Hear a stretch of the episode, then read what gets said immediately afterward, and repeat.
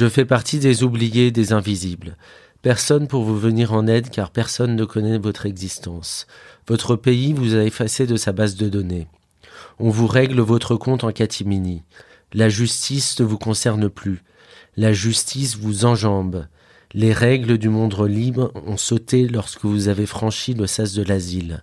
J'ai 25 ans et demain encore je prendrai part, avec des milliers d'innocents, au spectacle qui se joue sous les caméras de surveillance d'un hôpital psychiatrique, sinistre et froid comme une arme. J'étais furax. Il me paraît impossible de traverser cette vie sans y voir le J'ai désespoir. pris du déroxate pour la dépression. Le, la, la vie est quand même tellement... euh, pff, euh, J'ai pris du Valium. Les médicaments donnent une sorte d'équilibre. Je pense que, sérieusement, que je suis conne. apathique, agnosique, y aphasique. Il n'en est pas moins certain que je suis conne. Les gens disent mais il est fou quoi. C'est un psychopathe qui est devenu cinglé. On, on pense, on dort, on sue, euh, on pisse du capitalisme à, à- à longueur de, de temps et de journée. Une, une mini communauté de deux pour l'instant. oui. Oui. Ça se guérit pas, enfin moi je dirais ça, mais ça se soigne bien sûr. Bienvenue dans Les Garde-Fous, une émission qui part à la recherche de la folie d'aujourd'hui, en rencontrant des fous ordinaires et extraordinaires, et qui est écoutée aussi par toi, qui peut-être est fou, à ta manière.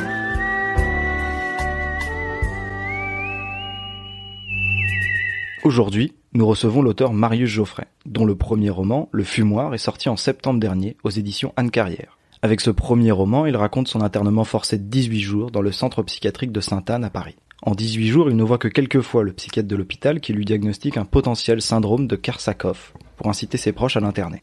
Dans cet épisode, Marius nous raconte ses années d'alcoolisme, ses souffrances et ses angoisses pendant son internement qu'il pensait infini, son processus d'écriture et ses réflexions sur les améliorations qui pourraient être apportées aux hôpitaux psychiatriques. Cet épisode est également accompagné d'une lecture de plusieurs extraits du livre de Marius Geoffrey, de la compagnie 44 et leur podcast La Plume à l'oreille, qui retranscrit des extraits de textes ou des poésies pour le podcast et en musique. Je m'appelle Marius Geoffrey, j'ai 31 ans, je suis écrivain, j'ai publié mon premier roman Le Fumoir euh, à la rentrée littéraire de septembre. Pour moi, la folie, euh, c'est c'est très personnel, mais c'est l'excès dans tout. C'est-à-dire euh, l'excès euh, euh, dans les drogues, l'excès dans le travail, euh, l'excès dans la sexualité. Euh, pour moi, la, la folie, mais ça ne regarde que moi, c'est aller très loin dans chaque domaine. Euh, même par exemple euh, l'écriture, euh, écrire euh, 15 heures d'affilée. Pour moi, la folie, j'imagine pas la folie sans excès. Donc la folie, c'est peut-être aussi dépasser ce truc policé et dire vraiment les choses. Et à un moment, dire vraiment les choses. Voilà, pour moi, la folie, c'est peut-être accepter et avoir le courage de, de, de se parler franchement, parce que c'est très rare. Par exemple, j'avais rencontré euh, il y a quelques années une fille. euh, elle m'a pas dit t'es trop fou pour moi, mais elle m'a dit tu es peut-être euh, trop exubérant pour moi. Je, je me suis dit après ça, je me suis dit mais alors euh, est-ce que je suis quelqu'un de détestable ou est-ce que je, je suis quelqu'un vraiment d'à part euh, ou alors euh, quelqu'un qui peut faire honte à, à certaines personnes? Oui, ça m'est déjà arrivé. Bah, je l'ai apprivoisé d'une façon euh, qui a été assez néfaste pour moi. Pour tout effacer, euh, après le shit que j'ai arrêté un petit peu avant le bac, j'ai commencé à boire énormément pour justement euh, quelque part lisser ce caractère qui était trop dans la dépression, dans la folie. Soit la dépression au fond de mon lit, soit la folie furieuse, euh, euh, sortir, euh, boire, euh, baiser, rencontrer n'importe qui, etc. Je buvais beaucoup, euh, aussi parce que je suis insomniaque et que ça m'aidait à dormir, mais euh, l'alcool euh, m'a m'a à un moment beaucoup aidé et en même temps m'a détruit quoi. C'était mon c'était mon médicament. Je suis tombé vraiment dans un alcoolisme, voilà, d'un d'un litre voire plus, c'est-à-dire un litre, c'est plus d'une bouteille d'alcool fort par jour. Du whisky la plupart du temps, mais j'alternais parce que parfois ça me ça me dégoûtait, donc euh, ça m'a aidé. J'écrivais en, buvant. Et je buvais c'était pas du binge drinking mais je buvais en fait euh, toute la soirée jusqu'à ce que je sois totalement euh, pas bourré. J'étais pas bourré mais j'avais tellement bu qu'en fait ça agissait comme un somnifère. Et puis c'est c'est bah c'est l'heure de te coucher je me jetais sur mon lit et, je dormais 10 heures d'affilée je me levais à 15 heures quoi L'insomnie, c'est vraiment un, enfin pour moi, c'est un, handicap, un handicap majeur dans ma vie, quoi. Mais j'ai appris à faire avec. Quand j'étais petit, ma principale activité était d'emmerder ma sœur. Et elle m'emmerdait en retour, faut le dire, pas mal.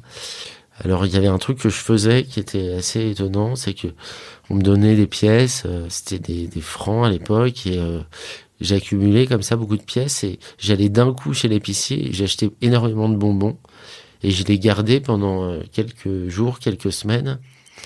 Et un jour, euh, j'avais décidé d'un jour, je prenais la boîte qui était remplie et je mangeais tout d'un coup. C'était complètement con, mais en fait, euh, voilà. Donc c'est, j'étais déjà un peu dans l'excès à ce niveau-là.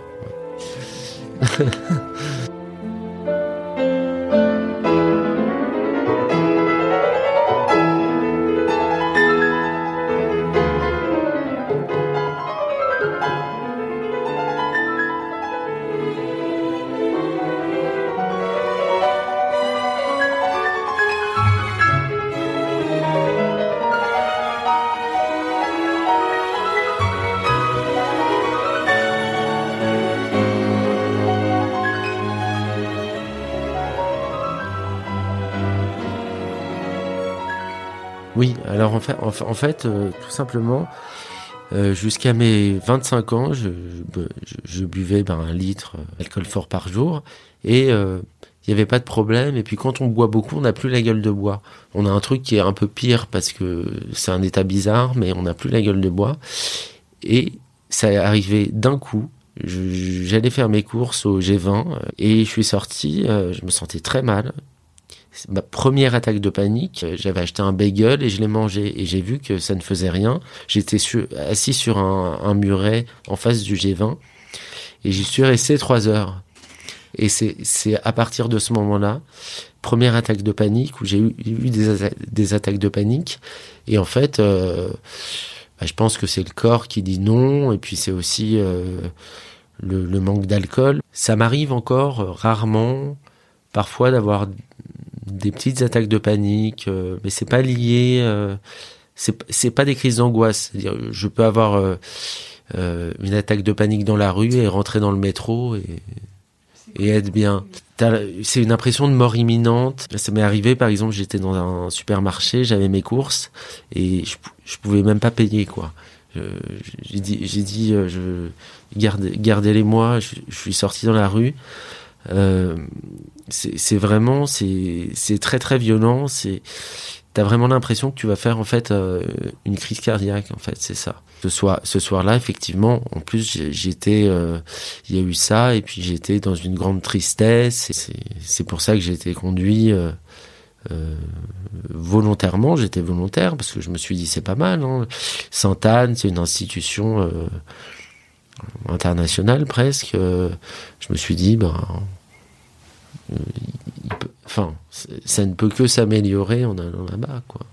Alors en fait, euh, donc ça commence aux urgences de Sainte-Anne, et donc euh, là on, on m'attache avec des sangles un peu rudimentaires, on va dire, on me fait une piqûre de vitamines, on, me dit que j'ai 2,5 grammes d'alcool dans le sang, euh, ce dont je ne doute absolument pas, et bon, sur un ton un peu, vous avez quand même 2,5 grammes d'alcool, merci, je, sais ce que j'ai bu, donc euh, voilà. Et euh, donc là en fait il y a le psychiatre de la nuit qui fait un certificat en me disant, n'étant pas conscient de mon état et n'étant pas en état de donner mon, mon avis, je, je, ne peux pas donner mon avis, donc je ne peux pas euh, décider d'être hospitalisé ou non. Donc c'est au psychiatre de choisir. Et quand j'ai des le matin, où je suis totalement lucide, le deuxième psychiatre, parce qu'il faut savoir que ces deux psychiatres des urgences de Sainte-Anne, ils travaillent tous les jours ensemble, ils vont pas se dédier. Hein, donc, euh, donc euh, lui, euh, j'ai totalement décuvé. Je dis non, moi je suis, j'ai lu les documents, j'ai voilà, j'étais totalement en état de dire, bah, je rentre chez moi. Et là, ils ont ils ont utilisé une stratégie un peu un peu étonnante, c'est-à-dire que ils m'ont inventé euh, un risque de syndrome de Korsakoff, qui est un truc qui n'arrive euh, quasiment jamais. Hein. enfin, même euh, enfin l'avait pas, Johnny Hallyday l'avait pas. Enfin, c'est c'est c'est une démence, euh, un Alzheimer empire qui arrive après 60-70 ans d'alcoolisme. Et encore, c'est très rare. Ils ont pris ce prétexte pour faire peur à mes parents. Euh, on dit à tes parents, euh, votre fils va devenir un légume si on ne prend pas en charge. Donc ça a fait très peur à mes parents. Moi, je savais que c'était pas vrai. Parce que la consommation d'alcool que j'avais euh, euh pris ce soir-là, c'était des consommations que j'avais l'habitude de prendre, donc je savais que c'était totalement faux.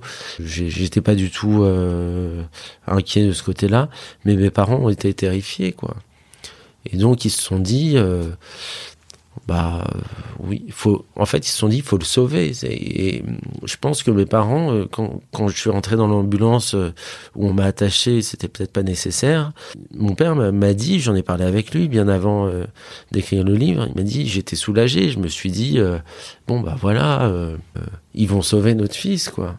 Et en fait, non, pas du tout. Euh, de là, il m'emmène à l'hôpital Henriet, qui est un, j'appelle ça un asile parce que franchement, ça n'a rien d'un hôpital, quoi. Là, c'est, là, c'est vraiment le moment où, où je prends conscience que je suis mal barré, quoi. L'enfermement n'est pas réservé aux marginaux, aux schizophrènes et aux alcooliques. Amélie n'a aucune pathologie, même pas celle d'être à la rue. C'est une jeune fille de 23 ans elle peut remercier son entreprise de l'avoir internée. Conseillère clientèle chez un opérateur téléphonique, en plein burn-out, elle a giflé son supérieur hiérarchique qui depuis plusieurs mois lui imposait des heures supplémentaires non payées et qui n'était pas avare en remarques concernant sa jupe qu'il rêvait sans cesse plus courte.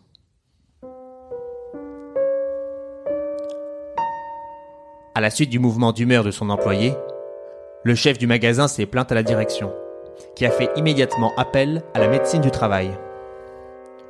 Quand le médecin arrive, Amélie est prostrée, assise contre un mur. Aucun mot ne sort de sa bouche. La sidération l'a tétanisée, et le médecin prend la décision d'appeler le SAMU. Après une nuit passée aux urgences, le psychiatre décide de l'interner. Un représentant légal de l'opérateur téléphonique vient signer l'hospitalisation à la demande d'un tiers. Elle n'a rien à faire en psychiatrie mais toute contestation de cet état de fait revient à donner des arguments supplémentaires pour son maintien ici. Malgré les calmants qu'on lui a administrés à son arrivée, la rage de l'indignation a pris le dessus. L'infirmier lui explique qu'elle n'est pas autorisée à descendre dans le hall pour prendre un café. Il faut respecter les règles, madame. Les règles, mon cul Je n'ai rien fait, on me traite comme un violeur d'enfants. Vous n'avez pas le droit de m'enfermer sans raison termine-t-elle le doigt tendu en direction de la salle de réunion. L'asile se chargerait désormais de lui inoculer des pathologies bien réelles. En attendant le licenciement de la jeune fille, il la démolirait soigneusement. La perte du statut social s'ajoute à la perte de la dignité. De l'ouvrier au PDG, à l'asile, vous serez toujours moins bien traité qu'un gosse en colonie de vacances entouré d'animateurs irascibles. Si vous étiez chef, vous ne l'êtes plus. Le psychiatre devient votre maître, et si vous n'étiez rien, vous devenez un moins que rien. Ben, en fait, euh, j'ai été très naïf au départ, c'est-à-dire que euh, j'avais vu un panneau euh, où il y avait marqué sortie de l'établissement, machin, etc. Et et naïvement, en fait, je me suis dit que comme dans un hôpital où euh, où vous avez euh, une petite fracture et on vous dit euh, passez un scanner, monsieur, mais vous n'avez pas envie, vous, ils vous font signer une décharge. Je suis allé voir le psychiatre et je lui ai dit bonjour monsieur, moi je voudrais signer une décharge. Il dit ah mais non, ici ça se passe pas comme ça. Et il me l'a dit très sévèrement. Euh, parce que tout est, est dit très sévèrement. Hein. C'est pas, il y a pas de, c'est pas le, c'est pas les bisounours, hein, loin de là. Donc là, j'ai compris euh, que ça allait pas être trois jours comme avaient dit les, les psychiatres de Sainte-Anne, mais que ça allait être beaucoup plus euh, long. Et si je suis resté que 18 jours, c'est euh, que j'ai eu des parents, dont ma mère, qui a fait quand même pas mal de forcing et qui croyait encore après 15 jours que j'étais sous le coup de cette, de ce syndrome de Korsakoff, parce que ils sont même pas allés regarder sur Internet. Ils avaient des gens en face d'eux de l'hôpital public qui ont fait 12 ans d'études et qui leur disent votre fils risque de devenir un légume. Ils, ils sont même pas allés sur Internet. Normalement, euh, l'hospitalisation dont j'ai fait l'objet, en général, ça dure presque deux mois, quoi. Si par exemple vous êtes, euh, euh, si c'est votre femme ou votre mari et qu'il n'a pas envie de vous faire sortir, vous n'avez pas de parents qui sont morts, bah restez quoi, parce qu'il y a de la place en fait. J'ai une réponse toute simple qui vient pas de moi, mais euh, c'est un, rapport d'une sociologue, je crois, et ça a été repris par Libération en 10 ans. L'internement et la demande d'un tiers a doublé. Donc c'est qu'ils ont bien des places et c'est vraiment c'est dommage à plein de points de vue, c'est-à-dire qu'il y a des gens, il y a des punks qui, qui on les met là-dedans. Ils n'ont pas envie euh, euh, qu'on les sonne à 6 heures du matin pour se réveiller, euh, qu'on leur dise de manger à 20 heures, etc. et de retourner en cellule après, quoi. De nombreuses personnes, ça peut paraître bizarre, mais regrettaient la prison. Parce qu'il y a des gens aussi qui ont fait des choses euh, évidemment répréhensibles et qui ont eu des peines. Et ils regrettaient la prison parce qu'en prison, c'est eux qui m'ont dit ça. Hein ils s'arrangent avec les matons parce qu'il faut avoir la paix, donc le shit circule, tout le monde euh, ferme les yeux, machin. On leur, on leur montre parfois des McDo, il y a des arrangements parce que c'est surpeuplé, donc euh, voilà, l'hôpital psychiatrique c'est très très strict, quoi.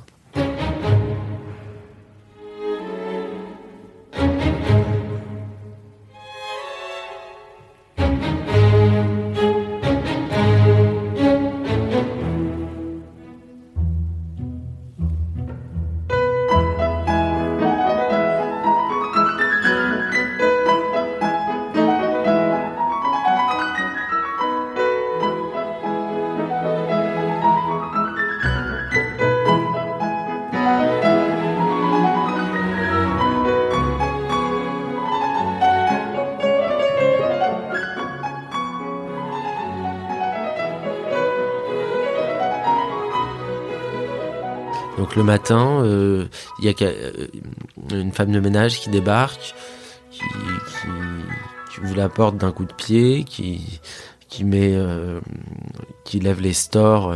Donc voilà, t'es réveillé d'une façon assez fraîche, on va dire. Après, tu bois ce qui, peut s'apparenter à du café, mais bon, c'est pas vraiment le cas. après ça, tu ne fais rien à, à part fumer. T'es tu, tournes en rond dans le couloir en fait. c'est circulaire, hein, donc tu, les gens marchent en fait. Euh, les gens marchent, donc tu marches, ou alors tu restes dans ta chambre. Le fumoir en fait, euh, c'est des parois, mais euh, il y a, en fait, quand il pleut, on, est mouillé. Quand il fait chaud, on a chaud. Du coup, c'est le seul horizon sur sur l'extérieur. On voit le ciel, etc. Et on fume. Ça représente la liberté très relative liberté, mais euh, c'est l'endroit le plus libre de l'hôpital. Mais il faut, dire la vérité, tout le monde fumait. Le déjeuner, tu vas déjeuner quand on te dit d'aller déjeuner. Euh, peu importe euh, si tu te sens bien, mal, n'importe quoi, tu portes ton plateau, tu es, au self. un grand self, et puis c'est dégueulasse, donc tu manges. Pour moi, au début, je mangeais pas. Et en fait, j'ai commencé à manger quand euh, j'ai entendu un mec dire euh, quand il voit que vous perdez du poids, il vous laisse pas sortir. Alors, à ce moment-là, j'ai commencé à manger, à me forcer à manger. Euh, donc voilà, bah, c'est pas bon évidemment. Et après, bah, moi j'étais en fait tout le temps un peu en crise d'angoisse et de panique. Simplement, je le disais pas parce que si je disais ça, alors là, on allait me rajouter des pathologies euh, impensables, des trucs. Euh, euh, je me mettais sous, sous mon oreiller comme ça, avec euh, parfois un peu de Gainsbourg ou autre, un peu de musique, les Doors, enfin des trucs que j'aime bien. Et euh, bah, toute la journée, sinon à marcher, euh, à fumer, fumer, fumer, fumer. En fait, il y avait rien à faire, quoi. Tu peux pas parler même au psychiatre puisque il, il est jamais présent. Il t'accorde euh, je l'ai vu 10 minutes en 18 jours, donc euh, j'ai tout de suite compris qu'il fallait euh, jouer la comédie parce que le, le truc normal, quand on t'attache, c'est d'hurler. Quelqu'un qui hurle pas ou qui se débat pas, c'est... Mais en fait, non. En fait, non, parce que si tu as un comportement normal et que tu hurles et que tu insultes les gens qui t'attachent, qui te traitent mal, bah là, tu t'en prends pour six mois, quoi, je veux dire. Donc en fait, pour eux, le comportement normal, c'est un comportement anormal, c'est-à-dire on t'attache, on te maltraite et faut rien dire. J'ai parlé à des gens, dont les, les personnages qui sont euh, dans mon livre. Après, il y a des dialogues que j'ai aussi un peu inventés, mais euh, par exemple, le, mec qui, qui, avait foutu le feu à des hôtels, c'est un truc vrai. Et ce mec, euh, par exemple, ce mec qui était humilié euh, matin, midi et soir, que j'appelle Kiki et qui revient souvent, un mec jeune, je dirais, à l'époque, peut-être 25-30 ans, très gros, beaucoup de problèmes de respiration, etc. Suis désolé euh, quand on lui met de l'oxygène et que le mec est en souffrance, etc. Et que t'as tout- les aides-soignants euh, et le- les infirmières qui, rigolent en disant il va s'envoler. Enfin, moi, ça, ça, franchement, ça me dégoûte, quoi. C'est pas, c'est pas digne euh, d'un hôpital comme on peut concevoir un hôpital en France, quoi. Moi, quand je suis arrivé devant le psychiatre, j'ai l'impression d'être un moins que rien, quoi. Mais vraiment, quoi. C'est vraiment, euh, il a tout pouvoir, en fait, et même si euh, le directeur de l'hôpital, même si tu écris au directeur de l'hôpital et qu'il est d'accord pour te laisser sortir, le psychiatre peut mettre son veto et donc tu ne sors pas. Le pouvoir leur monte à la tête, c'est terrible. On le voit, on le voit maintenant avec euh, euh, tous ces médecins qui s'expriment sur le Covid. C'est, absolument terrible. Et, du coup, ils en deviennent, fous, quoi. Ils sont, sont plus dans leur rôle de, soignants. Ils sont, c'est, la coercition euh, perpétuelle, c'est attacher les gens, c'est enfermer les gens. Et c'est euh, pour ce, personnage qui revient souvent, qui s'appelle Kiki, c'est finalement un personnage qui est condamné à rester là-bas pendant des années. Donc on le soigne pas, puisqu'il va jamais sortir. D'ailleurs, euh, la loi, euh, je la, je la nomme pas Sarkozy, mais dans le livre, mais la loi Sarkozy, c'est-à-dire au bout de 12 jours d'asile, tu dois passer devant un juge. En fait, Sarkozy avait fait ça pour qu'on laisse pas sortir euh, les gens trop dangereux. Mais en fait, ce qui se passe, c'est que, et je pense que c'est même pas de sa faute parce qu'il en était même pas conscient, c'est qu'en fait, le, le juge, comme il n'est pas psychiatre, il suit l'avis du psychiatre. Et le psychiatre euh, t'en remet toujours pour plusieurs jours ou plusieurs semaines. Donc tu restes enfermé. Oui, il y a des gens qu'on veut pas voir, des orphelins, euh, des gens qui vivent euh, avec leurs chiens dans la rue. euh, on les ramasse comme ça et puis euh, ils se retrouvent. euh, et c'est les gens qui, qui ont le moins de chances qui restent le plus longtemps parce qu'ils ont personne pour venir les chercher. Quand t'as pas de parents, quand t'as personne, le malheur amène euh, le malheur, quoi. Et effectivement, oui, il y a beaucoup de gens euh, qu'on veut pas voir, qu'on met dans ces asiles, c'est clair. Des gens qui sont pas euh, euh, des gens violents ni rien, quoi. Qui pourraient totalement euh, faire partie de la société et, que ça insupporte euh, d'être enfermé, quoi. D'abord, je veux, avec ma langue natale, deviner tes pensées. Mais toi, déjà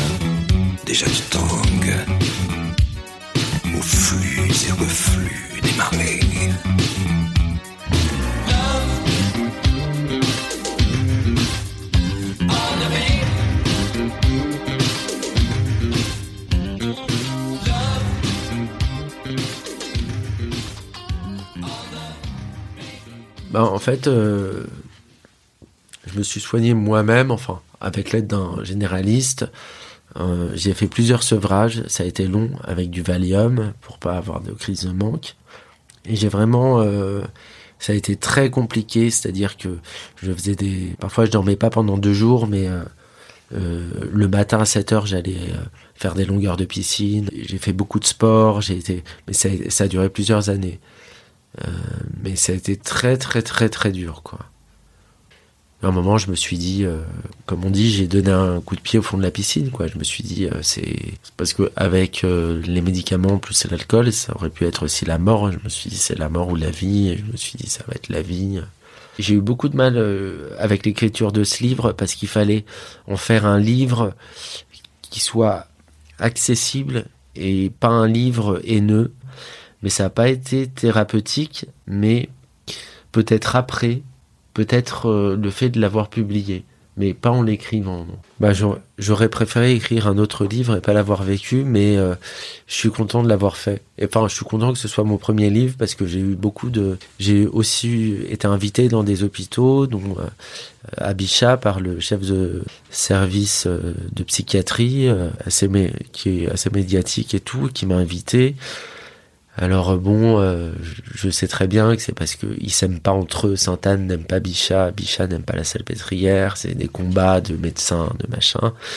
Et donc il y avait tous les psychiatres et, et etc. Donc ça m'a fait plaisir que entre guillemets l'académique aussi m'invite. Ouais, bah en ce moment alors euh, j'écris euh, quelque chose de super gay. C'est c'est euh, un personnage qui est donc moi, mais c'est un roman euh, qui euh, qui part pendant la révolution ukrainienne en 2014, en février 2014, et qui va vivre plein d'aventures euh, sur place.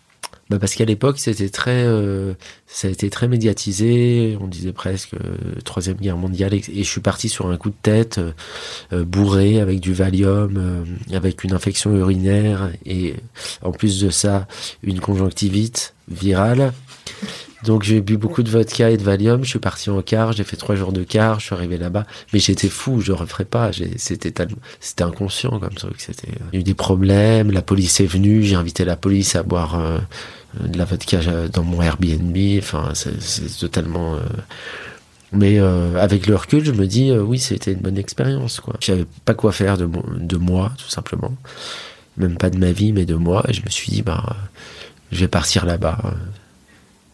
J'ai vu les images à la télé, je me suis dit, ah, c'est- c'est, quelque, que- il se passe quelque chose à 3000 km, et ben j'y vais, quoi. D'ailleurs, là, euh, si, euh, on nous donne l'occasion de voyager, là, les voyages seuls, euh, j'aimerais bien que mon prochain voyage ne soit pas un voyage seul, parce que j'en ai un peu. Au bout d'un moment, c'est relou.